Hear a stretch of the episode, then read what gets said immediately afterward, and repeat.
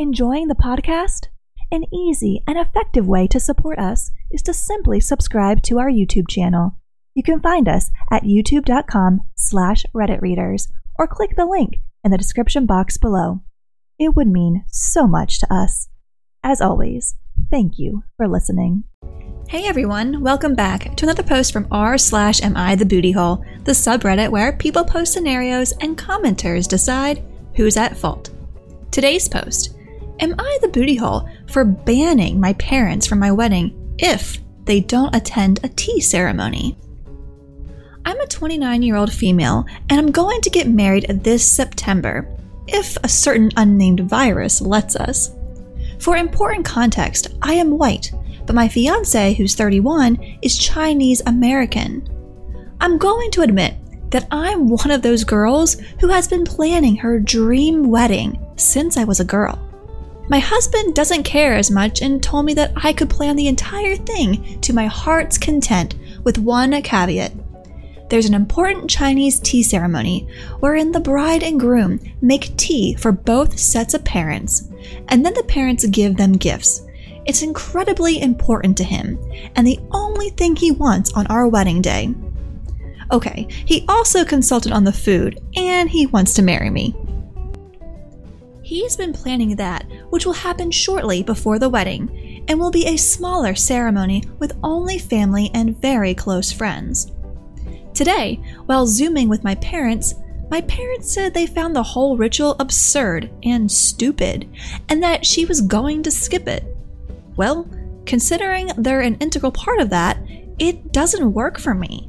They couldn't even explain why they thought the ritual was stupid, just that it was. I basically told them that if they skipped the tea ceremony, they should skip the wedding as well. That led to a lot of crying and arguments, and now my parents aren't talking to me, and my sisters have sent me texts about how irrational I'm being, how I'm being cruel, and how I'm being a bridezilla. But this is important to my future husband, so it's important to me. It's the only thing he really insisted upon for this wedding. But they are my parents, and I want them to be at my wedding. Am I the booty hole? Not the booty hole. I have a feeling the whole thing will be a lot more pleasant without their racist butts there anyway. Right? I'm pretty sure if I had told my mom we were running a marathon on the way to my wedding, she'd have booked us a coach and bought us new shoes. I cannot imagine not wanting to be part of this culturally significant ritual just because to make some sort of fuss out of nothing. If that was my kid getting married and their soon to be spouse wanted me to be involved in their ceremony from a culture that isn't mine, I think I'd feel honored. Also, would feel kind of offended if someone was too good to be part of my culture's rituals. Agreed, not the booty hole.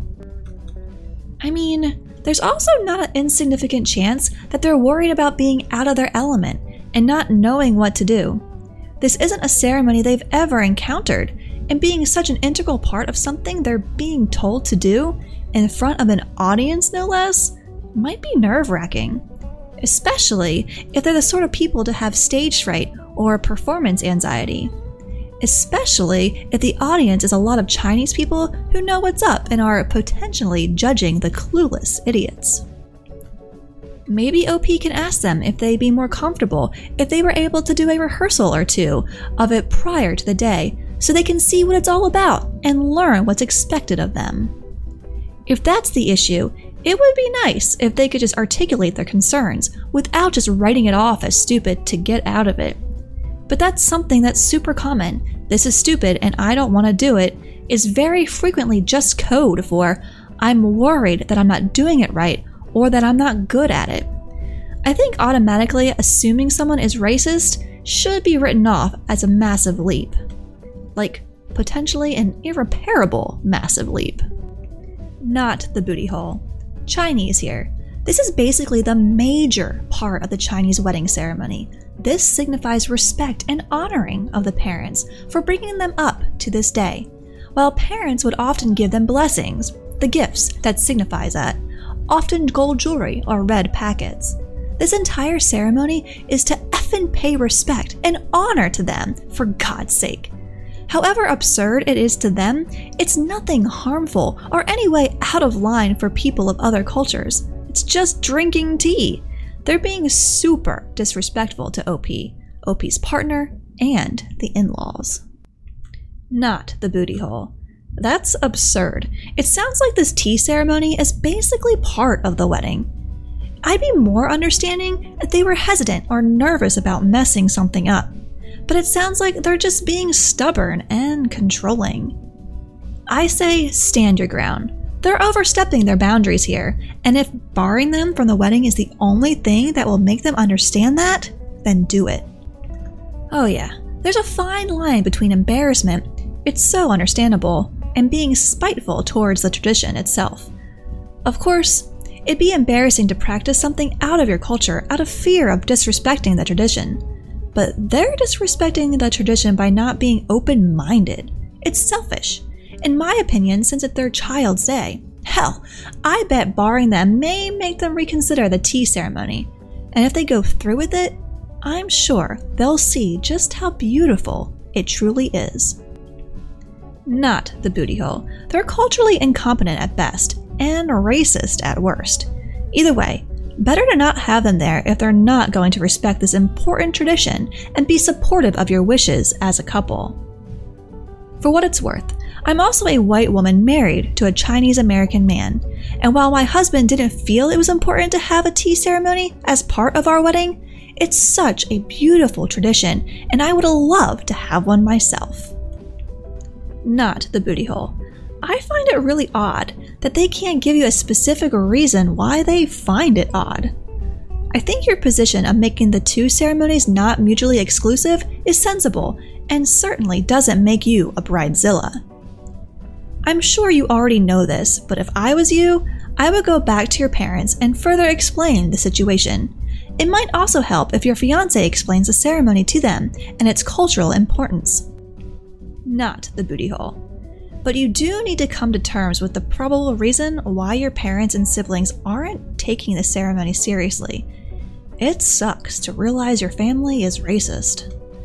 My family is white, and when my sister married a Hindu man, no one in my family would have even considered belittling the traditions that his family honored.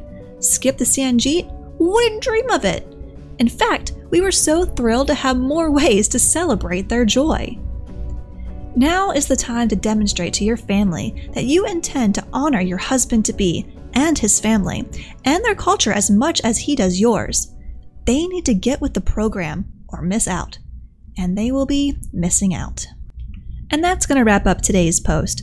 Do you guys have any advice for OP on what she can do for this situation? Do you guys have any stories of cultural ceremonies that you would love to share? We would love to hear them in the comments below. If you liked the video, please leave a like or a comment. It always helps us out a lot.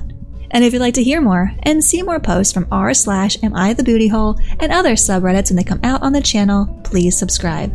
As always, thank you so much for watching and for listening.